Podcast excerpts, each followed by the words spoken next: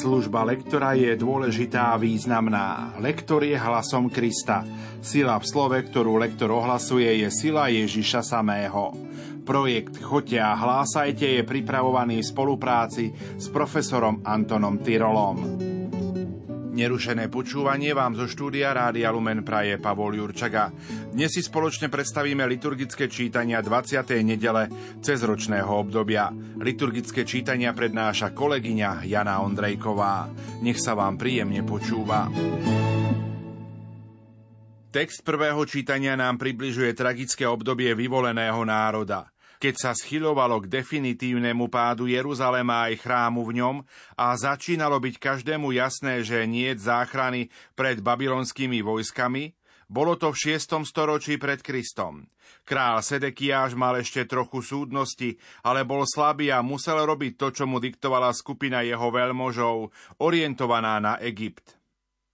Prorok Jeremiáš toto všetko videl a radil vzdať sa babylonským vojskám.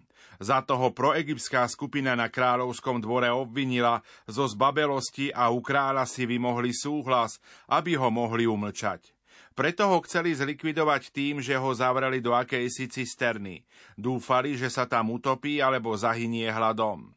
Nad Jeremiášom sa však zlutoval jeden z kráľovských sluhov, Abdelmelech z africkej Etiópie.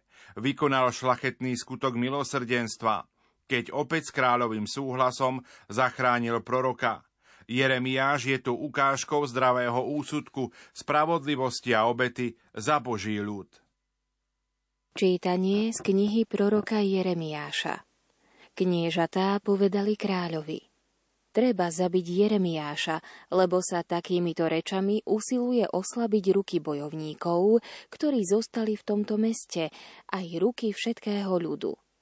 Tento človek nehľadá pokoj tohoto ľudu, ale nešťastie. Kráľ Sedekiáš odpovedal, veď ho máte v rukách a ani kráľ nič nezmôže proti vám. Vzali teda Jeremiáša a hodili ho do cisterny kráľovho syna Malchiáša, ktorá bola v strážnom nádvorí. Povrazmi spustili Jeremiáša do cisterny, v ktorej nebola voda, ale bahno, a Jeremiáš, zapadol do bahna. Tu Abdel Melech vyšiel z kráľovského paláca a povedal kráľovi. Pán môj, kráľ, zlé bolo všetko, čo urobili títo mužovia prorokovi Jeremiášovi, keď ho hodili do cisterny, aby tam umrel hladom, lebo v meste už niet chleba. Na to kráľ rozkázal Etiópčanovi Abdelmelechovi, vezmi si odtiaľto 30 mužov a vytiahni proroka Jeremiáša z cisterny skôr, ako zomrie. Počuli sme Božie slovo.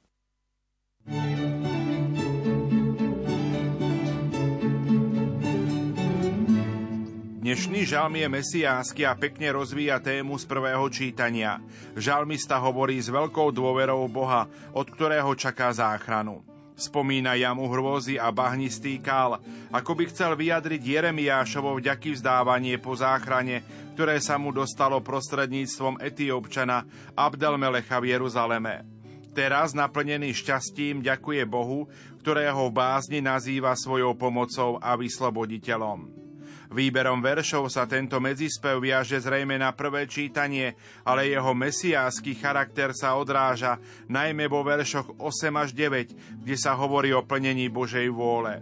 Nežiada žertvu ani obetu zmierenia, preto som povedal, hľa prichádzam. Plnenie Božej vôle z vnútorného presvedčenia je najkrajším postojom človeka voči Bohu.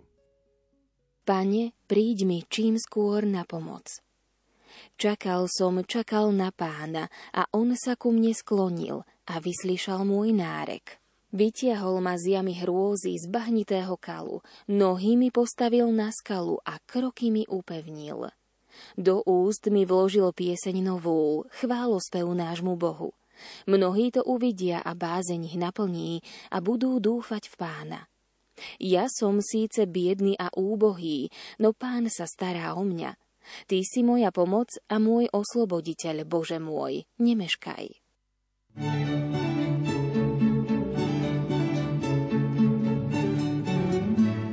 Nasledujúce čítanie predstavuje jeden z najkrajších a najznámejších textov písma o radikálnosti kresťanského duchovného života. Jeho teológia je veľmi bohatá. Autor tu spomína obklopenie oblakom svetkov, čo sú všetci nábožní ľudia starého zákona. Niektorých spomenul v predchádzajúcej kapitole. Ďalej hovorí o príklade Ježiša Krista, ktorý vzal na seba kríž, zniesol protirečenie, sedí po pravici Božieho trónu. Kresťan v ťažkostiach nemá klesať na duchu, ale uprieť oči na Ježiša, ktorý je pôvodca a završiteľ viery. Áno, on je náš počiatok aj cieľ. Napokon autor používa športový slovník. Bežme v závode, ktorý máme pred sebou. Našim ideálom je teda Ježiš Kristus a mierou nasadenia v duchovnom zápase je jeho príklad, teda zápas až do krvi. V otázke spásy ide naozaj o všetko. Čítanie z listu Hebrejom Bratia, obklopení takým oblakom svetkov, zhoďme všetku príťaž a hriech, ktorý nás opantáva a vytrvalo bežme v závode, ktorý máme pred sebou, s očami upretými na Ježiša, pôvodcu a završiteľa viery. On namiesto radosti, ktorá sa mu núkala, vzal na seba kríž, pohrdol potupou a sedí po pravici Božieho trónu. Myslíte na toho, ktorý zniesol také protirečenie hriešnikov, aby ste neochabovali a neklesali na duchu. V boji proti hriechu ste ešte neodporovali až do krvi. Počuli sme Božie slovo.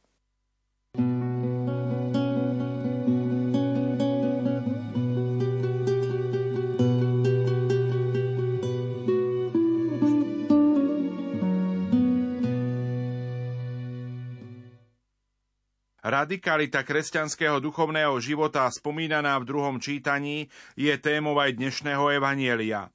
Ide o sériu Ježišových rečí o pravom poklade, o výzve na bdelosť, podobenstvo o vernom sluhovi a napokon náš text o triedení duchov.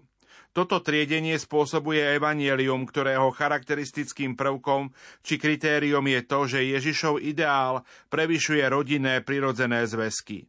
Keď tieto dve oblasti vstúpia do konfliktu, prednosť dostáva evanielium. Čítanie zo svätého Evanielia podľa Lukáša Ježiš povedal svojim učeníkom Oheň som prišiel vrhnúť na zem. A čo chcem? Len aby už vzplanul. Ale krstom mám byť pokrstený a ako mi je úzko, kým sa to nestane. Myslíte si, že som prišiel darovať pokoj zemi? Nie, hovorím vám, ale rozdelenie. Lebo odteraz sa päť ľudí v jednom dome rozdelí. Traja proti dvom a dvaja proti trom. Rozdelia sa otec proti synovi a syn proti otcovi. Matka proti cére a céra proti matke. Svokra proti neveste a nevesta proti svokre. Počuli sme slovo pánovo.